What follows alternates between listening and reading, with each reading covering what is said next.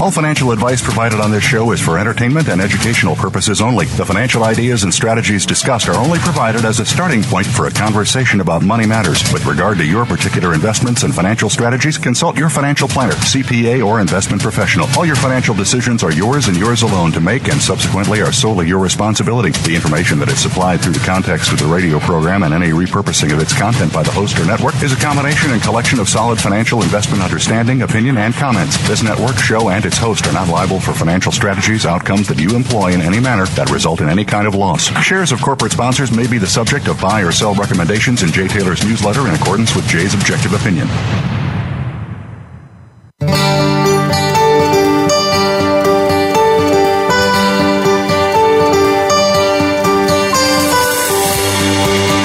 Welcome to Turning Hard Times into Good Times with your host, Jay Taylor. This hour will help investors fix issues and achieve personal gain. Now, here's your host, Jay Taylor. Welcome to Turning Hard Times into Good Times. I am your host, Jay Taylor. Uh, this is June 7th, 2016, a very beautiful day here in New York City.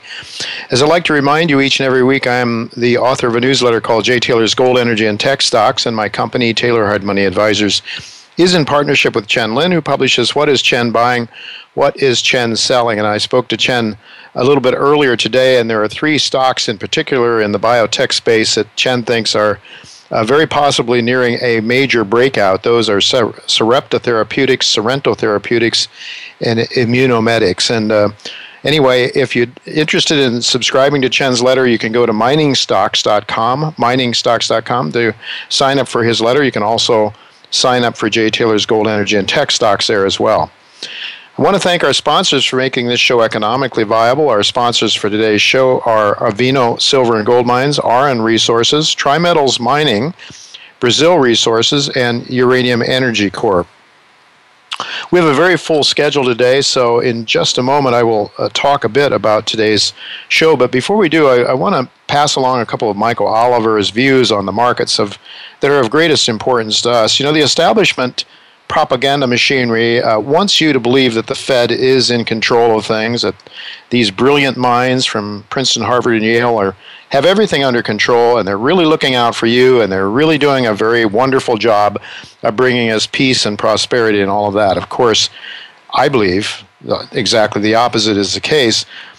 Gold, of course, is akin to a floodlight that flashes on when a burglar attempts to break and enter into a home illegally. When the gold price rises, it is evidence that confidence is being lost in the petrodollar system. And of course, gold has been rising dramatically from around $35 when Nixon took us off the gold standard and put us on the petrodollar standard until a high of around $1,900 in 2011. Well, from 2011 until this year, gold has been in a horrendous bear market. In fact, it's the worst bear market that I have seen since I've been in this business, writing uh, newsletters and investing in junior mining stocks since the late 1970s.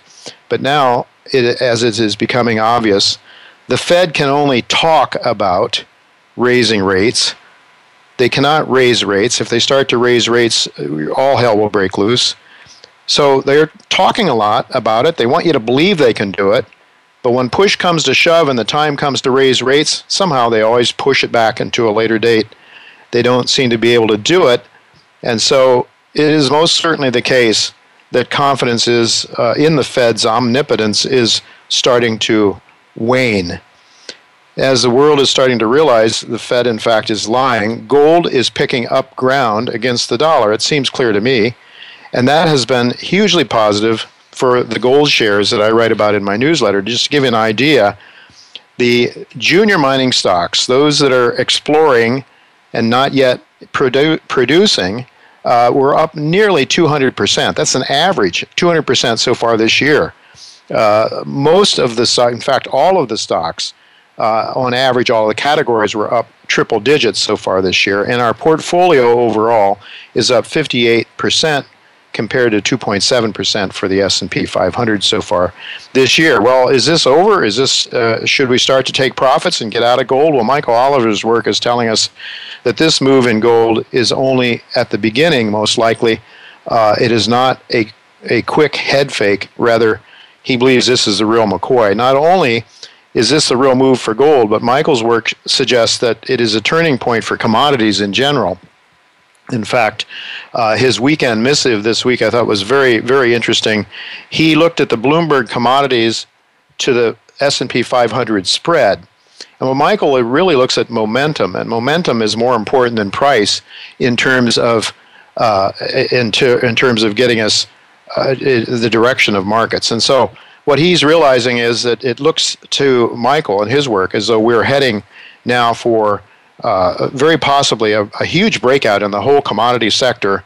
And, um, and this could be, in my view, a start of an inflationary period that it really catches people by surprise. Along with that, his work is showing a much weaker dollar. The prospects for the dollar to get much weaker, it's very near that breaking point. Well, uh, looking at today's show, I've titled it as China devalues renminbi, renminbi the Bitcoin's price has skyrocketed higher. Uh, Amir Adnani will be with me in, in just a few minutes here, and Jeff Berwick is my main guest at a half past hour. Uh, Jeff is, is talking about Bitcoin. He's one of the premier, uh, one of the, I would say, one of the earliest people into the Bitcoin, Bitcoin uh, market. He understands it very well. He's, he's not saying that's the only thing you should do. He thinks Bitcoin is, is very risky, but he also will talk to us about uh, the attributes of Bitcoin and how it can be used uh, how it can be used as part of an overall portfolio. He really does prefer gold and silver to Bitcoin. Uh, Jeff is a very interesting fellow. He's uh, going to be traveling to visit up with the Bilderberg folks, or try to at least, um, in, in Germany. Uh, so you, you want to hear what uh, Jeff has to say at half past the hour. And Amir is going to be with me. We are going to go to a break right now, but when he comes back, he's going to talk about Brazil Resources. Well, it's a company uh, that really had the financial resources to take advantage of this decline in the gold markets to pick up some assets. In fact, they've dramatically increased the amount of ounces of gold, gold equivalent ounces in the ground, very impressively. Uh, and uh, yeah, the stock has run up a bit. But if you look at it from a historical perspective, uh, and if you believe that this gold market has much further to run, I believe we've only started to see the beginning for Brazil Resources and many other uh, junior gold mining stocks as well. We do have to go to a break, but don't go away. As soon as we come back, we'll have Amir Adnani with us.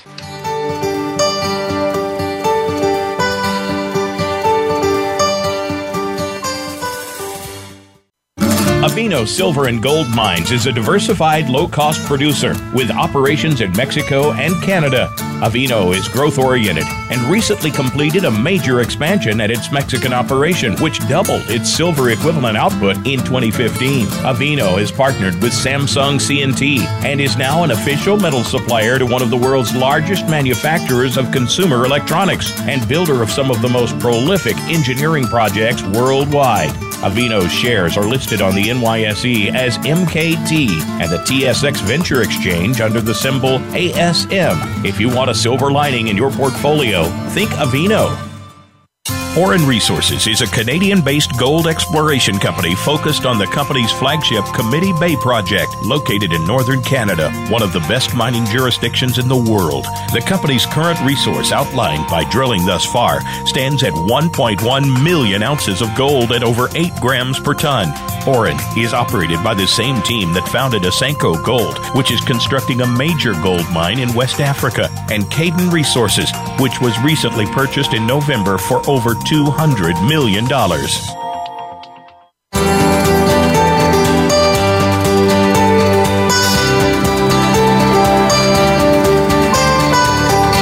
Listening to Turning Hard Times into Good Times with your host, Jay Taylor. If you have a question or comment about today's show, Jay would love to hear from you at 1 866 472 5790. That's 1 866 472 5790. You can also send an email to questionsfortaylor at gmail.com. That's questions, the number 4, Taylor at gmail.com. Now, back to our program. Welcome back to Turning Hard Times into Good Times. I'm your host, Jay Taylor, and I'm really pleased to have with me Amir Adnani. Amir has been with us uh, several times in the past, but for those of you who may not know him, uh, he is the chairman and director and founder of Brazil Resources, and uh, since 2005, he has served as chief executive officer, president, and director of Uranium Energy Corp That's a New York Stock Exchange AMEX listed company uh, that he also uh, co founded. Well, under his leadership, Uranium Energy Corp has become one of North America's newest uranium producing companies. Uh, and uh, he is Amir is highly regarded in the junior resource sector. Doug Casey, who was on the show a few weeks ago, uh, has has talked very highly of Amir, has him listed as one of his top 10 CEOs in the junior sector. Well, we're going to be talking to Amir about uranium energy, but today we want to talk to him about Brazil Resources. We want us to, we want him to tell us a story. To, trades on Toronto under the symbol BRI. Uh, you can buy it in the U.S. as I have under the symbol BRIZF. 96.3 million shares outstanding at $1.40 earlier today in U.S. money. Uh, gives it a market cap around $135 million. Thanks for joining me, Amir. Hi, hi, Jay. Thanks for having me on the show. Really good to talk to you. Always good to hear uh, what you're up to. BRI, that is Brazil Resources, the symbol BRI, has increased its total resource base to over 13 million ounces of gold. I mean, very impressive number of ounces in the ground with the acquisition of the Whistler Gold Project up in Alaska. When did you uh, acquire Whistler, and, and what has BRI done with the project since that acquisition? Jay, you got to just uh, kind of just go back in time and picture what was going on last July or August, right? So if you think about it, we had the Greek crisis, we had July and August, incredible pressure, downward pressure on the price of gold. And I remember talking to folks and people talking about how we're, we're going to see $900 gold, right? That's the yeah. environment we were, we were in. You look mm. at the mm. TSX Venture Composite Index, it was uh, just getting killed, red everywhere. And it's in that context last July that we announced uh, the acquisition of the Whistler Gold District. Looking back in hindsight, I mean, it, uh, it, it really looks like we, we picked a low. At the time, we had no idea. Frankly, we had uh, some hesitation and doubt as to, you know, expanding and picking up even more assets. But we stayed uh, quite true to our theme. And the theme was that at the bottom of the gold cycle was going to be, uh, or what seemed like the potential bottom of the cycle. Of course, uh, this is in hindsight now, that these were the best times to acquire projects like Whistler. A project like Whistler, which is really a district, had over $50 million uh, of work done, 70,000 meters of drilling. And, and I mean, you're picking up these things at the bottom of the cycle for cents mm-hmm. on the dollar. And so to, to appreciate this acquisition, it's, it's important to appreciate how bloody the market was uh, last summer, and in that context, uh, acquiring something of, of, of, this size, and and since then, adding to it, you know, modeling the the drilling that was done that hadn't been modeled yet into a compliant and independently verified resource report, what we call 43101 resource reports, and you know we don't call them that. The commission calls it that. But anyways, um, really adding value to these as well. Well, you know, I remember sitting in the office with you up there in Vancouver, I think about this time last year, Amir, and, you know, as you say, that was just blood in the streets. And essentially you were saying, I don't mind this. I rather like this. And, and one of the reasons, I think, is because you have a partnership with Brazil's most influential investment group. You've really aligned yourself with people with deep pockets, people that have the ability uh, to, and the financial resources to allow you to take advantage of this kind of a market. Now, uh, gold exploration in Brazil is heating up as well. Um, Ross Beaty's new venture in Para State, uh, Brazil, which is where you're operating, uh, he's there. Uh, you got a lot of activity down there. Agnico Eagle is there. You've got uh, Eldorado Gold. Uh, what is there about the Para State in Brazil that is so attractive to the gold mining sector, Amir? You know, what's happening here, Jay, is that historically Para State in the north has been the largest in this particular area that we're in, where all these projects and companies you mentioned are in. Uh, the uh, the area is the largest alluvial gold mining region in Brazil, the third largest in the world. Something upwards of 30 million ounces of gold has been mined uh, from uh, mom and pop operations, uh, mining the, the, the very kind of rich uh, saprolite or soft rock uh, mm-hmm. uh, without really any heavy equipment or drilling or modern exploration techniques to drill deeper to find the source of this gold. So it's an area that is um, uh, clearly uh, endowed and very very rich in uh, in gold uh, in gold mineralization, very lightly explored. Uh, and historically, this area has had poor infrastructure. And because it's actually one of the poorest states in all of Brazil, the, com- the, the government has poured uh, quite a bit of investment into improving infrastructure, building highways, bringing in power lines.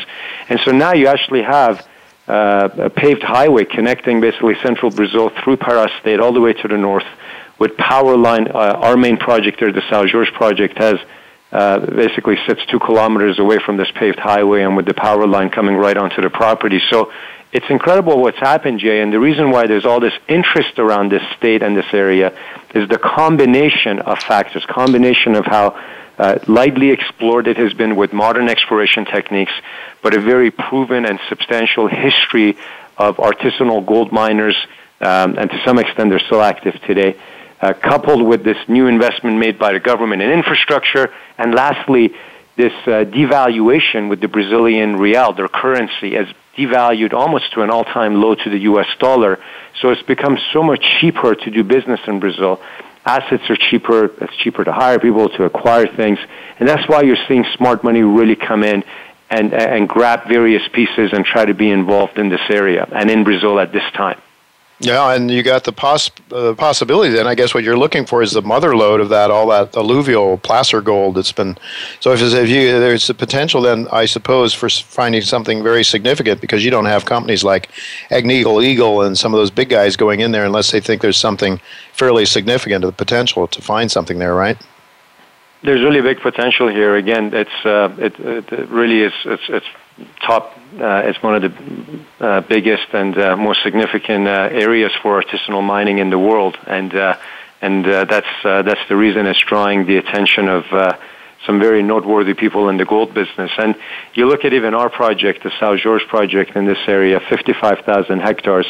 You know, only 10% of the project has been explored so far, but already just in the 10% explored, that's where we've established.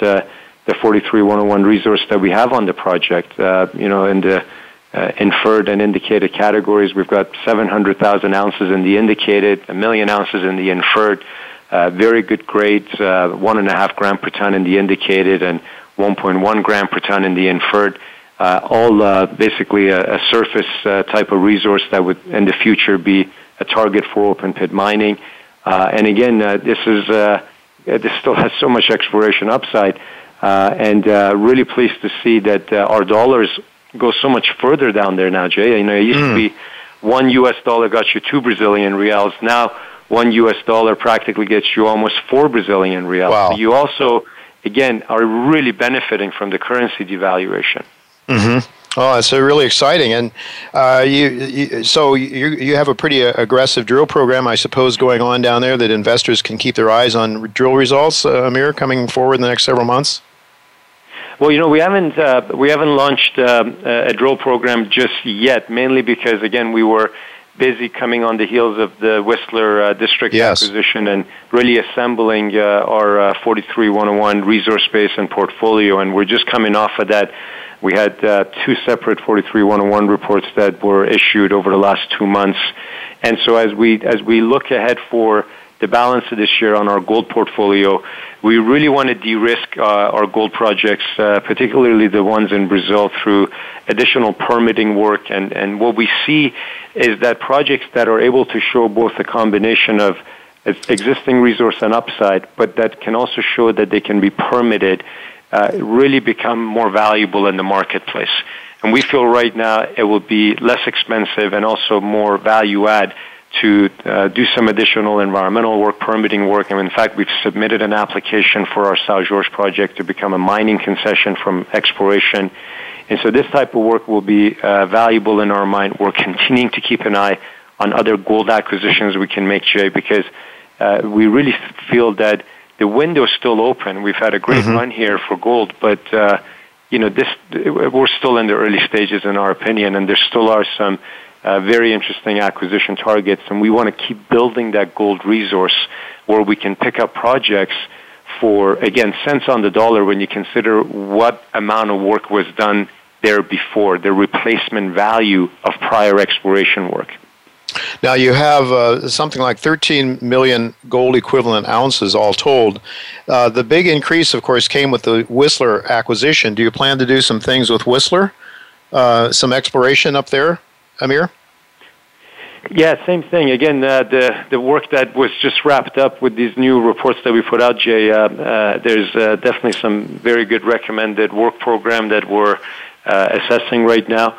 Uh, there definitely is. There's some six different targets in addition to the three resources that have been defined on this area. It's it's a 170 square kilometer area, Jay. So wow. it's it's a whole district. I mean, the size is truly remarkable, and we own the whole thing. Uh, so there's uh, definitely uh, some targets for follow-up. There's definitely some opportunities to do follow-up uh, drilling on um, uh, the resources that have been established that could uh, increase the existing resources. Uh, and so we really have uh, uh, some some some really important and valuable uh, follow-up work that could be done at Whistler.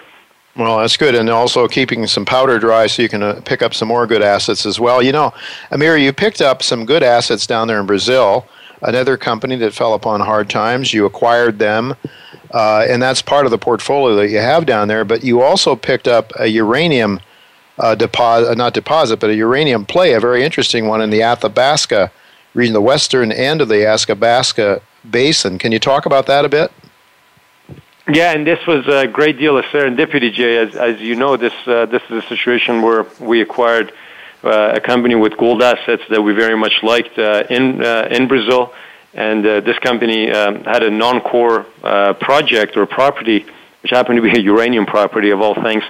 And at the time in 2013, you know, it it, it was the project is situated in western Athabasca Basin of Canada, and at the time there was some some emerging interest in this area uh, and boy, in the last uh, three years, this area, there's just been so much uh, uh, momentum, some additional number of discoveries that have been made, two or three different companies uh, that now have a combined market cap of over a billion dollars wow. in this area. I think the combined market cap of companies in this area in 2013 would have been, you know, a fraction of that, maybe maybe a couple of hundred million at most. And so there's been uh, some incredible amount of interest, some uh, serious investments that have been made by sovereign companies uh, out of China, China General Nuclear, uh, some recent investments announced last week.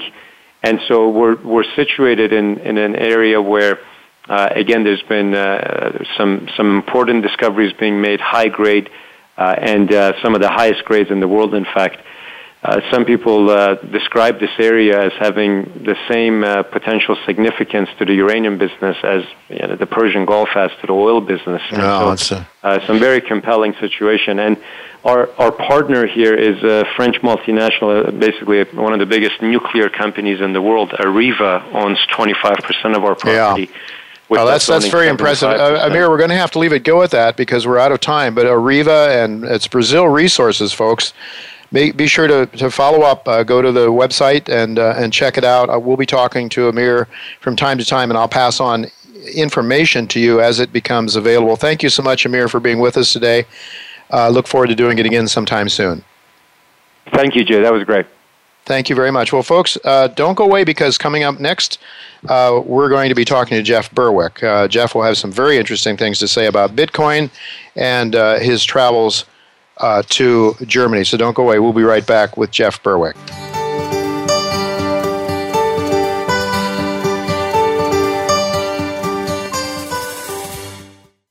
Avino Silver and Gold Mines is a diversified low cost producer with operations in Mexico and Canada. Avino is growth oriented and recently completed a major expansion at its Mexican operation, which doubled its silver equivalent output in 2015. Avino is partnered with Samsung C&T and is now an official metal supplier to one of the world's largest manufacturers of consumer electronics and builder of some of the most prolific engineering projects worldwide.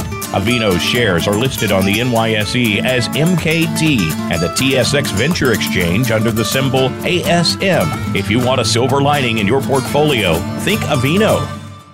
Tri-Metals Mining is a growth-focused mineral exploration company creating value through the exploration and development of its 100% owned near-surface Gold Springs gold-silver project in mining-friendly Nevada and Utah. TriMetals has only drilled less than 10% of the gold targets at Gold Springs, and it already has a robust preliminary economic assessment. TriMetals believes there is a significant potential to increase the gold mineral resource through further drilling. TriMetals shares are listed on the OTCQX and the TSX under symbols TMIAF and TMI respectively.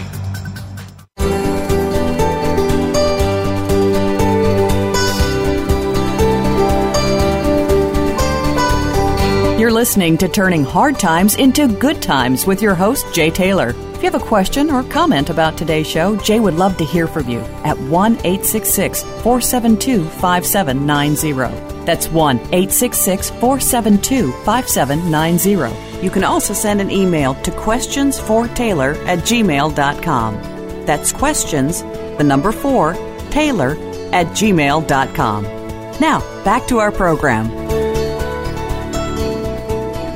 Welcome back to Turning Hard Times into Good Times. I'm your host, Jay Taylor, and I'm really happy to have with me once again Jeff Berwick. Jeff really has a storied past. He made a lot of money in the dot com bubble and then saw a good part of it, if not most of it, disappear almost out of thin air. Jeff then took a, a year or so off to travel around the world uh, and to reflect on what happened and you know what life is really all about. And he really began questioning how the market could appear to be so strong at one point in time and then worth so little moments later. I mean, it was so just almost uh, those of us who lived through that period of time remember how cataclysmic and how suddenly wealth, or what we thought was wealth, just simply disappeared. Well, Jeff discovered that Austrian economics had the answers, or at least most of them, or many of the answers to his questions back then. But alas, the people running our country, or any country for that matter, unfortunately think and act like more like parasites than concerned citizens. They, they, they seek to empower and enrich themselves at the expense of the masses. And Jeff is quick to point out that these people, like those who set up the Federal Reserve Bank and who orchestrated the past two world wars and continue to orchestrate wars are continuing to engage in all manner of diabolical behavior that is now threatening to take all of us, what is left at least of our liberties, take all of our liberties away from us. The, the liberties that our founding fathers thought they were giving us, I Jeff may have an idea that perhaps the idea of any government uh, is is probably not going to work out too well, but at least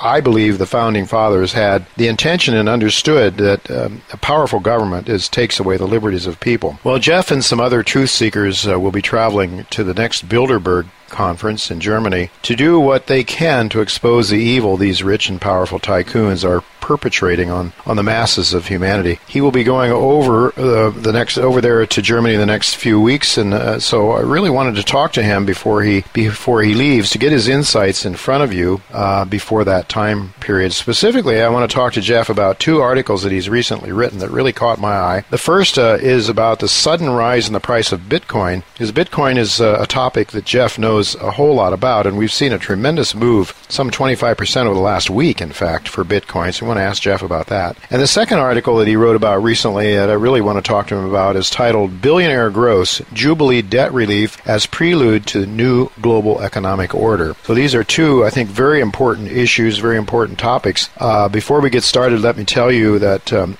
that you should go to dollarvigilante.com, dollarvigilante.com, to avail yourself to a steady diet of truthful, fascinating, truthful, and I would say very fascinating articles.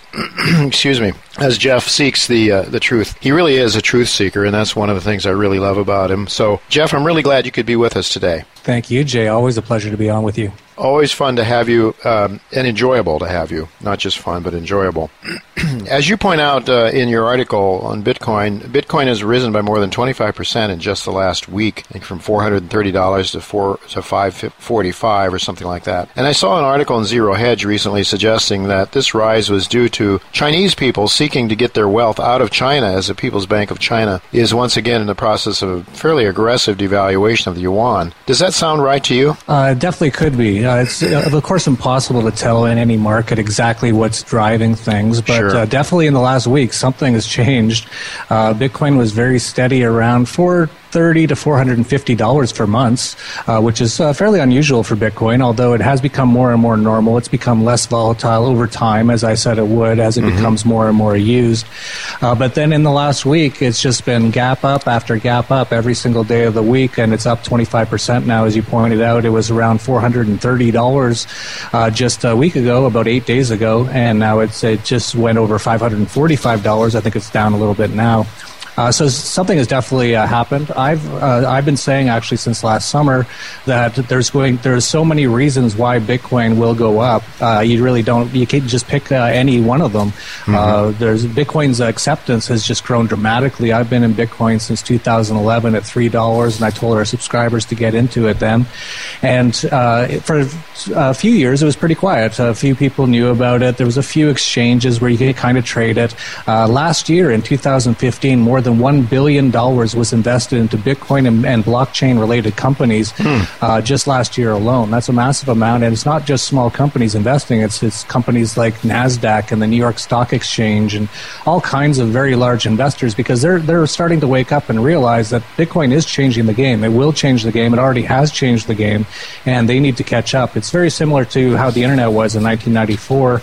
Uh, I remember that. I was around for that. and uh, I was telling people this is going to change the world. Everyone thought I was crazy. And then by a few years later, by 1997, 1998, billions of dollars were being put into these internet companies. And, and you mentioned uh, earlier how a lot of that was lost a few years later because of these uh, bubbles that are created by the uh, central banks. But uh, we all know now the internet has become a massive part of everyone's lives. It's changed the world, and no one can dispute that. And I think Bitcoin is in the process of doing that as well. Bitcoin is the most important thing to happen happened since the internet, in my opinion, uh, because it changes the world of money and banking. It could, it has the potential to get rid of, to totally make obsolete central banks and the banks that we have today, and even governments. Uh, so that's why I like it so much. So there's any number of reasons it, it could have gone up. Uh, definitely, China could be one. China has very uh, hard capital controls. Uh, and, uh, many Chinese have been making a lot of money because they've allowed a little bit of freedom over the last uh, decade or two there, uh, which has been, resulted in massive, massive cities being built in, in days. Really, that's what happens when freedom happens. When you let the market happen, people make incredible amounts of wealth, and that's what's happened in China. But the Chinese government doesn't let you take that wealth outside of the country unless you know somebody and pay off somebody in the government, just like everywhere else, essentially. And so many Chinese, being quite smart, Chinese in general are quite entrepreneurial and smart uh, have uh, gravitated towards Bitcoin, realizing that's one way that they can get their wealth outside of the system. Very interesting. Well, Jeff, I know in your article that you wrote uh, going back here a couple of days ago, uh, you talked about three other, three main reasons, I guess, three major reasons why you thought Bitcoin and blockchain are are really looking very very positive. First of all, explain to us uh, blockchain. What is that, and how does that differ from Bitcoin? Sure, uh, they're they're very tied together. You can't have Bitcoin without the blockchain. So, for uh-huh. people who don't know what it is, essentially Bitcoin is based on something called the blockchain, and the blockchain is essentially an accounting system that uh, essentially knows exactly uh, where every single Bitcoin in the world is. It, it, it's uh, all accounted for, so you can actually actually see every single transaction since the beginning of Bitcoin. You can wow. see that. And for that reason, some people don't like Bitcoin. They say, oh, it's, it's too easy for the government to track. And that's a whole other topic that we can go into how you can quite easily uh, hide what you're doing. Uh, but every single transaction is actually tracked, and that's on something called the blockchain. And that blockchain is not on one set of servers. So it's not like Amazon.com or something else like that, where uh, it's all on their servers. It's actually on thousands and thousands of computers around the world, mm-hmm. uh, which is every Bitcoin miner and every, everyone who has Bitcoin on their computer is actually uh, uh, uh, part of the blockchain. They actually hold the, the information on the blockchain. So that's why Bitcoin can't be shut down, or the blockchain can't be shut down unless they turn off the internet or turn off the power. And mm-hmm. that's actually something governments are considering now with things like the internet kill switch because it's getting too out of control. Uh, there's too much freedom happening thanks to the internet. And uh, John Kerry said this little thing called the internet is making it hard to govern. Uh, so they are actually considering that. But uh, unless they do, and until they do, uh, you cannot shut down Bitcoin. There is no Bitcoin office. There's no Bitcoin CEO. The blockchain doesn't exist anywhere. This is the beautiful thing. And if you think about it, Jay, 15 years ago, uh, all these companies didn't even exist. So Bitcoin didn't exist. Now, uh, where is Bitcoin? It's nowhere really. Uh, the biggest uh, hotel company in the world is Airbnb. Where are they? They own no hotels. Uh, the biggest taxi company in the world is Uber. They own no taxis.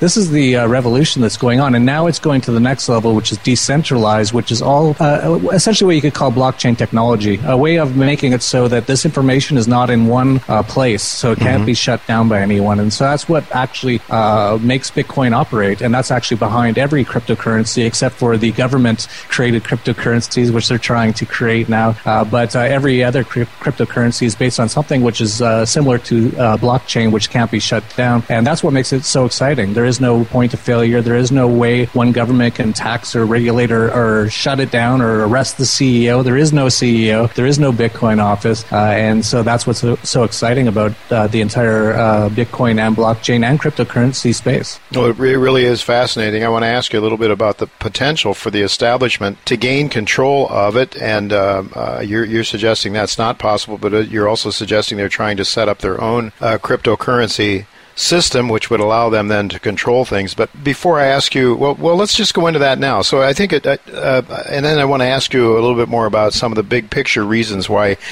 uh, economic reasons uh, why you believe that Bitcoin its future is is very bright going ahead. But but let's talk a little bit about. I think Goldman Sachs is sort of championing Bitcoin in a way, and I and I get very very leery of Goldman Sachs uh, championing anything. It, it, seems to me kind of frightening. But do you see that? Is there some potential that uh, would they try to shut down the internet or shut down the system, as you say, and then reestablish their own so that they have control of it? Is that what might be uh, what they may be think, planning to do? Uh, yeah, absolutely absolutely. Uh, it's getting to the point now where they're starting to lose control, and Bitcoin, like I said, could make uh, central banks obsolete. And once you make central banks obsolete, you essentially make governments nearly obsolete. Uh, governments really can't exist without these central banks today. They can't uh, exist in their current form anyway. You can't have any wars mm-hmm. without central banks uh, because they print the money. The the uh, hidden tax of inflation is how all these things are funded. So they're they're very very concerned. It took them a few years. I was waiting for them to realize that this is uh, going to take them down. Uh, and it was around 2011 they didn't seem to realize it. 2012, not so much. 13, they started to realize and they said they're going to regulate it. And then they realized, wait, you can't really regulate it. It doesn't really exist anywhere. Uh, so now that the, the latest thing is they're trying to invest in lots of different companies and try to take over the space, uh, but they still don't realize you can't actually control Bitcoin. So uh, no, there is no risk that they can really take over Bitcoin. Uh, there's, it's not possible, really. There is certain ways that it can kind of be manipulated manipulated, for sure, you can always manipulate things. Uh, but even if, for example, here's one scenario. Let's say the Federal Reserve and the people who run it, not Janet Yellen, she's just a teleprompter reader like Barack sure. Obama, of course, but uh, sure. uh, the people who run it, they say, okay, we want to take out Bitcoin any way we can. Let's let's buy up every Bitcoin in the world so that we can just get rid of it somehow.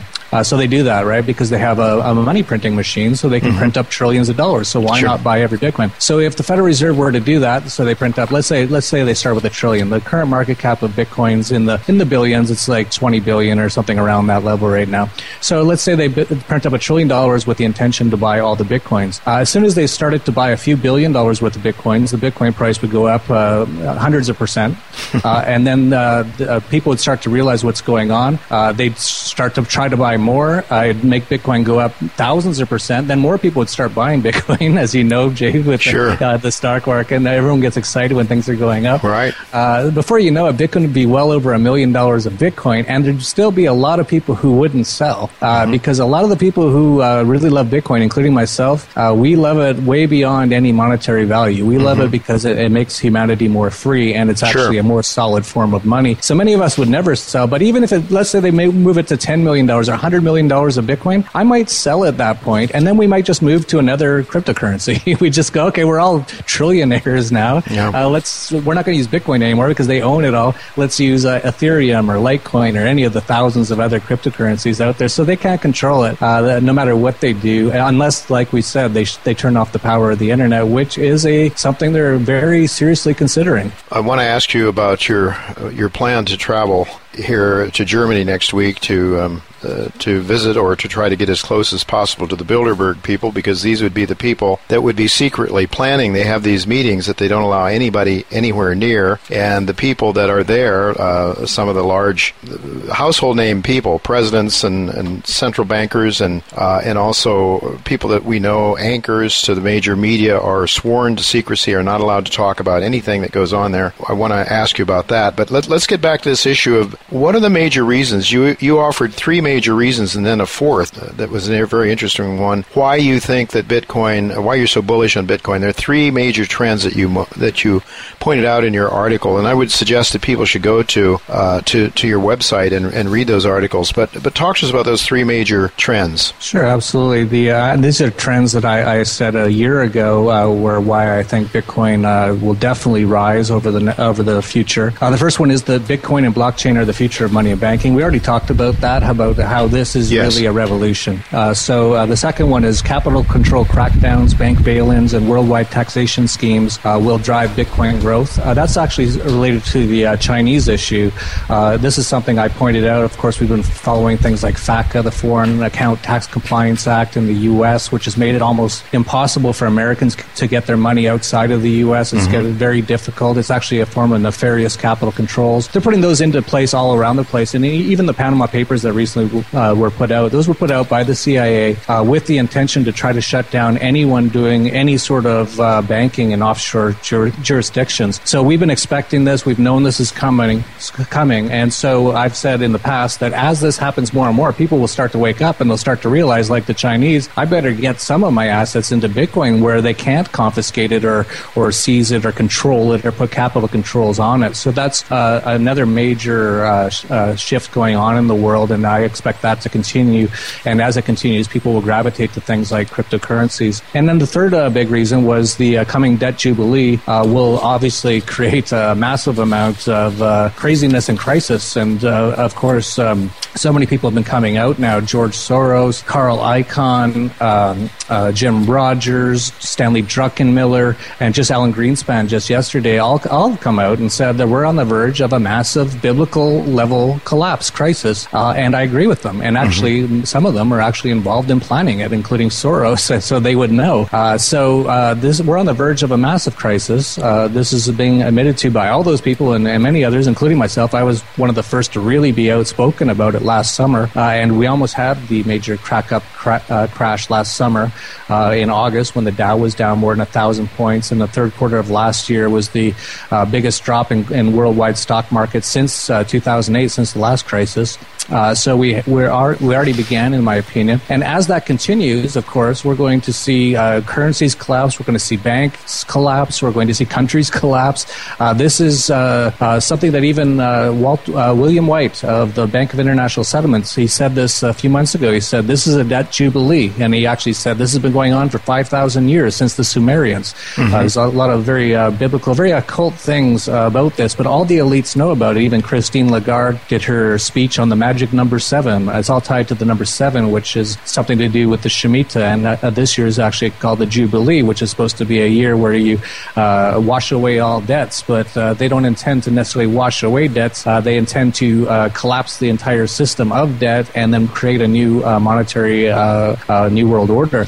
so as that happens, of course, we're going to see currencies collapse. The yen, it was actually um, who was it? It came out just two days ago. Oh, um, Bill Gross. Bill Gross, yeah. PIMCO came out and said Japan has to uh, uh, uh basically renege on their debt. They have to go through a bankruptcy.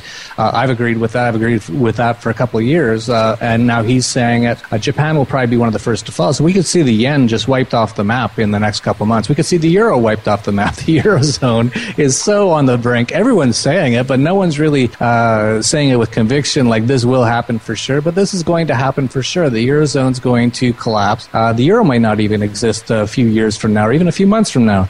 Uh, so as that happens, of course, the price of Bitcoin is going to rise dramatically. Now, uh, what level it goes to, who knows? If the dollar, if the U.S. dollar goes to zero, which it could in the next couple of years, this is what we're talking about here. Uh, then Bitcoin would be worth a trillion dollars, but a, a, million dollars wouldn't buy you a Big Mac at McDonald's. So uh, we're we're in crazy times here right now. But that's one of the uh, main reasons why I also think Bitcoin will do very well. What about gold then, Jeff? What about gold and silver? And another, uh, we've had on this show, we've had uh, the CEO, um, the COO of Gold Money, which is now uh, BitGold. BitGold, Gold Money, and BitGold merged, as I'm sure you're aware. What are your thoughts about about that? It's an out of the banking system. It's out, outside of the banking system, which we all know, as you've just talked about, it's it's it's in big trouble. But the whole global economy is in big trouble. Why not have something something like a BitGold that has actual gold attached to it? Oh, absolutely. Everything I just said about Bitcoin applies to gold and silver. Uh, I'm just as bullish on gold and silver as I am on Bitcoin for the exact same reasons. Uh, in fact, Bitcoin was sort of modeled after gold and silver. That's why you have to mine Bitcoin. It was essentially a way of making a digital gold and silver, uh, which is uh, very interesting because we live in very digital times, so it makes a lot of sense. But absolutely, at the Dollar Vigilante, we actually recommend the great majority of your assets be in precious metals, uh, not in Bitcoin. Bitcoin's too new and speculative. Unless you're, you're, you're a risk taker, I wouldn't put more than 5 or 10% of your net worth into mm-hmm. Bitcoin. It, it, could go to zero. Who knows? Uh, it's, it's, only seven years old now, uh, but it also could go to a million dollars. So it's, it's that kind of risk and reward, whereas gold and silver are not anywhere near that kind of risk and reward.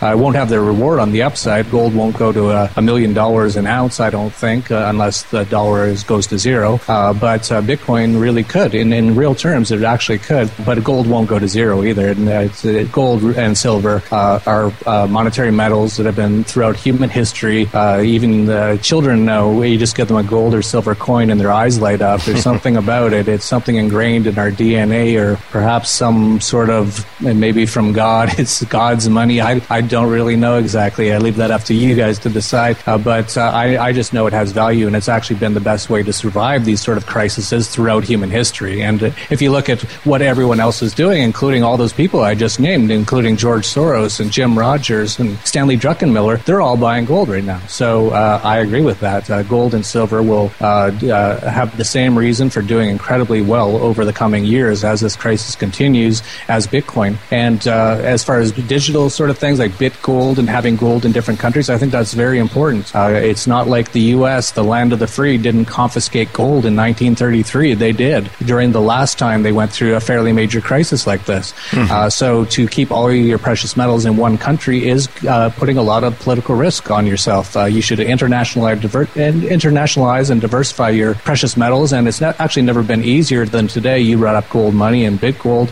Uh, James Turk is a good mutual friend of both of ours who from Gold Money, and they have vaults in Singapore and London and all over the place, uh, mm-hmm. Dubai. Uh, so you can uh, very easily from your own home uh, just wire some money to Gold Money, and I'm not saying just Gold Money. I would actually diversify amongst all those. There's sure. so much risk involved with all these things uh, that uh, it was actually Richard Russell uh, who passed away recently of the Dow Theory letters. just an amazing. He actually started the financial newsletter business. Really, he said just a year or two ago that the person who loses the least in this coming collapse is going to win. And uh, that's, I think, generally the case. I don't think we should be looking to become uh, very wealthy during this collapse, although it is very possible if you're very smart, you could. But really, it's just trying to hang on to what you have. This is going to wipe out almost everybody in this collapse. Yeah, and unfortunately, I have to agree with you on that. Um, well, certainly, one of the issues though, that troubles me a little bit about BitGold is the pa- the fact that it is so so establishment. It seems uh, the Soros brothers, for example, are, are big investors in it. Um, the large uh, investment houses of of, um, uh, of Canada are all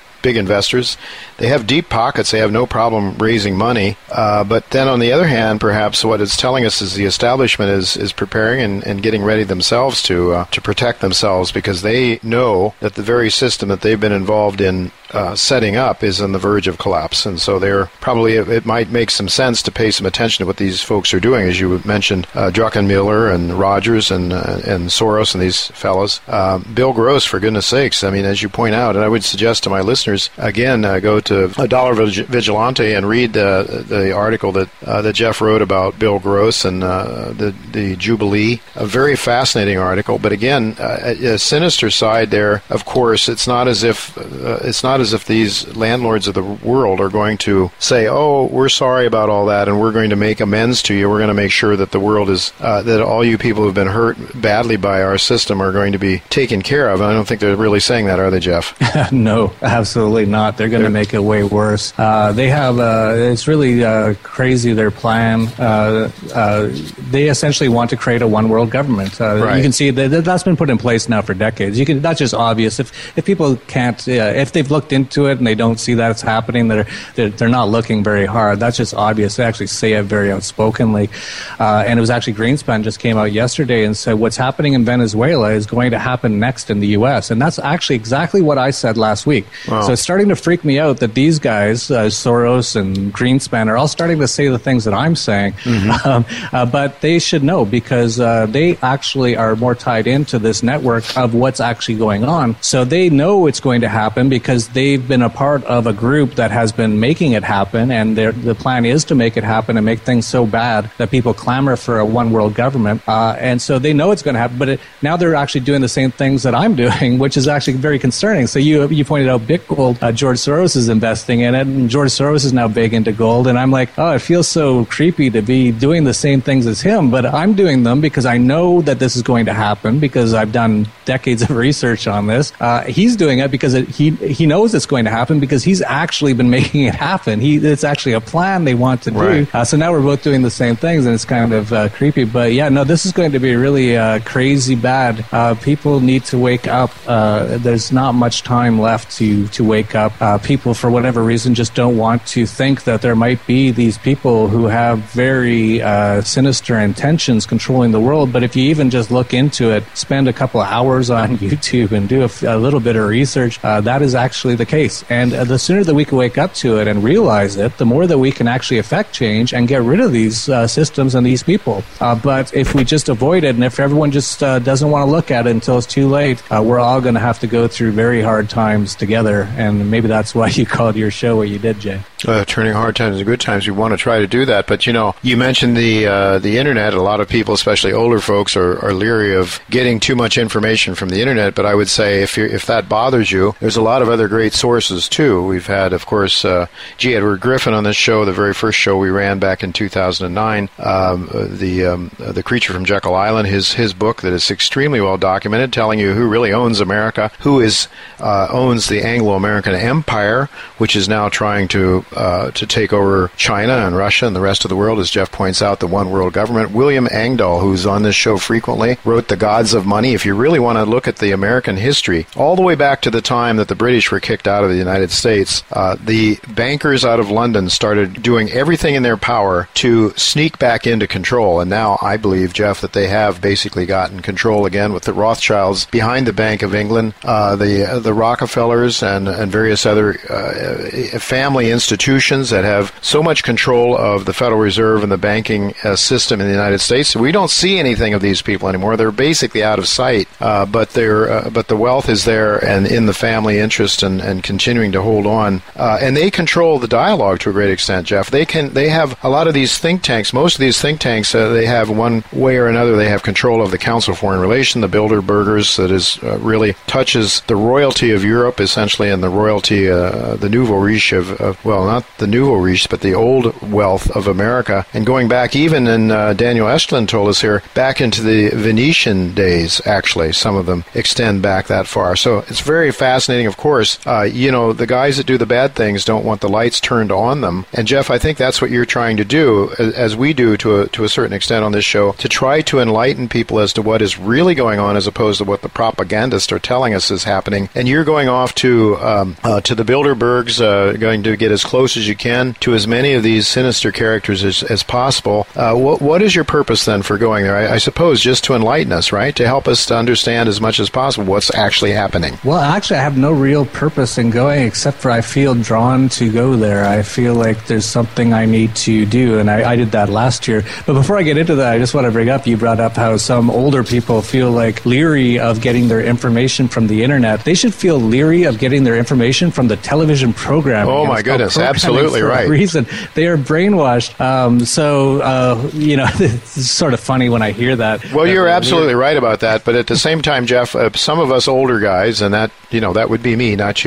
I, I like to have a hard copy that I can underline and write on and, and, and look at the footnotes and stuff. You can do all that on the internet too. Uh, of course, there's you know, but it's uh, I my sense is a lot of times uh, you know this is going to sound like your grandpa probably. Kids today, kids today read headlines. Do they go deeper? Well, I know people that read your stuff go deeper for sure, and you do. Uh, so I commend you for that. Um, you, you, just yeah. In terms of uh, maybe you wanted, I, I, interrupted you on your thoughts there in terms of going off to Germany for the Bilderbergs. Yeah, well, I think you make a good point about how things are today, though, too, in that uh, people have a very short attention span yeah. because there's so much information now. We're just bombarded yes. with information.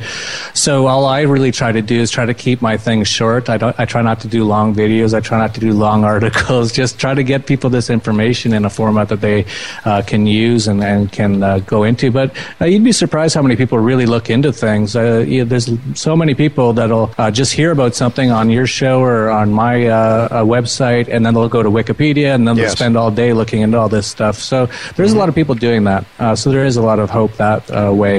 And well, as far you, as Builder, yeah, go ahead. No, you go ahead, Joe. Joe. as far as Bilderberg, I have no real plan. I went last year with Luke Rudkowski of We Are Change, who's amazing, one of the best independent journalists in the world, and Dan Dicks of Press for Truth, also excellent journalist. And uh, Dan, this is actually Dan's 10th Bilderberg. Uh, and I went with them last year. I was just curious, uh, just to see what was really going on. And it was really quite shocking. Uh, the security, the amount of secrecy around it. Uh, we were actually at the G7 uh, in Munich, Germany. And that was like a Hunger Games party in the Capitol party for the press. There was thousands of press from around the world. They had $10,000 bottles of champagne that they were pouring like water for the press. Uh, the press would only run off every now and then to take a picture of Angela Merkel drinking a beer or things like that, like no real journalism. And just down the road, right after the G7, uh, two days later, was the Bilderberg meeting in Austria. And we asked all the media if they knew about Bilderberg. No one had heard of it. No one seemed to care. Uh, and then we went to the uh, the meeting in, in Austria at the Bilderberg uh, meeting, and we went into the hotel. We were the only people to actually get in after they already locked it down. I somehow talked my way past all the security, and there was lots and lots of armed security there. Uh, I guess I just gave off that I was uh, one of the Bilderberg people or something. I was wearing you know nice clothes and everything, and actually had my G7 badge on. I think that's what really helped us. And we got into the hotel, and the, the White House press corps was there, and we were shocked. We were like, the White House press corps is going to cover Bilderberg, and we asked them about it, and they had never heard of Bilderberg. And we said, well, you know, it starts tomorrow, right? And they're like, what is it? And we told them, and they said, no, we're just here for the G7. They put us in this hotel. They fly us in on helicopters to take pictures of Barack Obama, uh, and then we come back and we're leaving tomorrow. And we said, well, you should stay because this is where all the decisions get decided. This is where everything happens. The G7 is just a big photo op. And one of the these are the top White House press corps people. They told us that uh, they said this is their, their words. We're not real journalists. We're just actors. Uh, uh-huh. Uh, you guys are the real journalists. Uh, yeah. We get a paycheck. We don't even want to know what's going on because right. we we don't want to lose our jobs. Right. Uh, and that's what they told us. So that's it. That's what's going on. So I'm going back this year just to see what it, what happens this year. Uh, just uh, you know, it's unbelievable uh, what's going on. Well, there you just nailed it. Uh, you you just said why people shouldn't pay any attention watching television, getting their news from television. Here's an admission from the White House press corps that they are uh, that they're not journalists. They're just really television, paid television personalities is all they really are. It's incredible. Jeff, uh, anything else you might want to add? Anything else uh, that you that you may be writing that people should be watching out for? Uh, I would just say just go to dollarvigilante.com. Uh, if you just put your email in on the front page, we'll send you. I write an article almost every day. I've devoted myself to covering this crisis until the very end. Uh, it's all I do right now, uh, and I write articles every day. check that out. If you want more information, we have a paid newsletter. it's just a few dollars a month, and we actually give advice, analysis, recommendations, and we've actually just done phenomenally well in the last year. We're talking thousands of percent returns on a regular basis because we know what's going on. So we're ahead of the game. So we bought Bitcoin, we bought gold and silver, we bought precious metal stocks, uh, which did phenomenally well in the first quarter of this year. Uh, and so you can get that at the newsletter. And if you're interested in the whole Jubilee Shemitah sort of angle on things, just go to surviveshemitah.com. That's survive, S H E M I T A H.com. And we have our videos there where we talk about what we think is planned, uh, what has been planned, what's going on and what's uh, yet to come in this Jubilee year, which ends in October of this year. Well, I want to thank you very much for all you do, Jeff. It's it's greatly appreciated. Thanks for spending the time with us. We wish you uh, safety and success in helping the world to understand who these tyrants are, the, the, the guys that are behind the throne that pose as saviors of the world. Well, God's blessings to you and your friends who travel with you, Jeff, and I hope we can catch up with you after your return from Germany, perhaps. Yeah, thank you very much, Jay, and uh, same to you. Keep up the great work. Uh, really appreciate everything you do as well. Thank you so much, Jeff. Well, that is all the time that we have for this week. Next week, Rick Rule will be with us to help us know ahead of time what we should look for to know when to cash out in our gold mining share gains. We certainly have enjoyed some good gains early this year. I firmly believe that this is still the early days of the bull market in gold and gold mining shares, but we do want to be ready and on the lookout for the warning signs to cash out, take some chips off the table uh, before it's too late. So, uh, hope to see you next week. Until then, goodbye and God's blessings to you.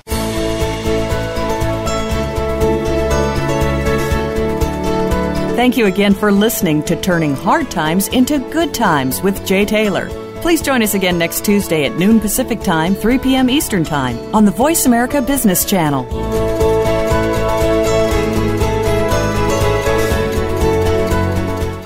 Tri-Metals Mining is a growth-focused mineral exploration company creating value through the exploration and development of its 100% owned near-surface Gold Springs Gold-Silver project in mining-friendly Nevada and Utah. Tri-Metals has only drilled less than 10% of the gold targets at Gold Springs, and it already has a robust preliminary economic assessment. Tri-Metals believes there is a significant potential to increase the gold mineral resource through further drilling. Tri-Metals shares are listed on the OTCQX and the TSX under symbols TMIAF and TMI respectively.